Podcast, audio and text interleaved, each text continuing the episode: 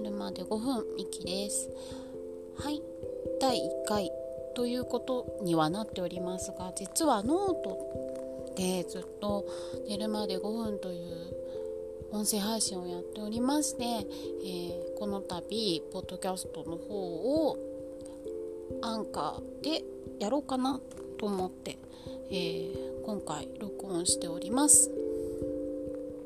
ミキと申します、えー、年齢はそこそこいっている大人の女性です。で、えー、趣味は映画鑑賞。温泉に入ること。あとお蕎麦をたくさん食べること。あと年がら年中ダイエットをしていること。などなどですね。で前ノートでやっていた「寝るまで5分」という番組というか配信はまあ去年は本当にサボりにサボってしまって全然配信できなかったんですけれども寝るまでに5分間だけちょっとおしゃべりをして寝ようかなっていう配信だったんですね。で本当にただあの台本もなく今もそうなんですけれども台本もなく、えー、今日あった出来事、まあ、プライベートのことなので、えー、ざっくりしか話せないんですが今日あった出来事や見た映画の話やドラマの話まあ、まあ、ドラマ見ないんですけど あと音楽の話本の話とかをちょこっとだけ寝るまでに聞いてもらいたいなっていう配信だったんですね。でそれをまあノートっていうプラットフォームがどうしてもなんか私の中でずっとやっていたんですけれども閉じてる感じがするなというかやっぱりあの登録されてる方でないと聞きにくいなとかあと何て言うんですかね。ポッドキャストと違ってそのダウンロードが一応できるんですけれどもそのしにくいっていうお声をいただいたりとかもあったりして、えー、もっと楽に配信できないかなと思ったところまあこうブログをね立ち上げてシーサーブログとかそういうのでポッドキャストをやってもいいと思ったんですが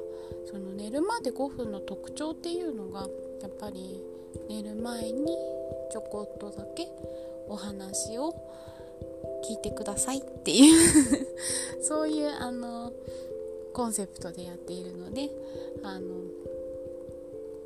毎日簡単に配信できるものがいいんじゃないかなと思ってこのアンカーっていうアプリっていうんですかねを選んで配信させていただこうかなと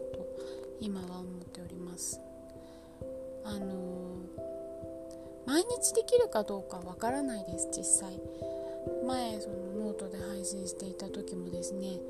寝る前って本当に疲れていたりすごく気持ちが高ぶっていたり逆にそのすごく落ち込んでいたりとか本当日によっていろいろあるんですね。お酒を飲んでいたり。まああるんです。私はお酒飲まないんですけど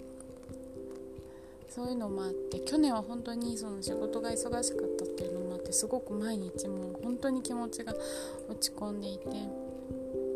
その気持ちの落ち込みがどうしてもその配信に出てしまったりとかもあったので毎日できるかどうかっていうのは実際わからないんですけれども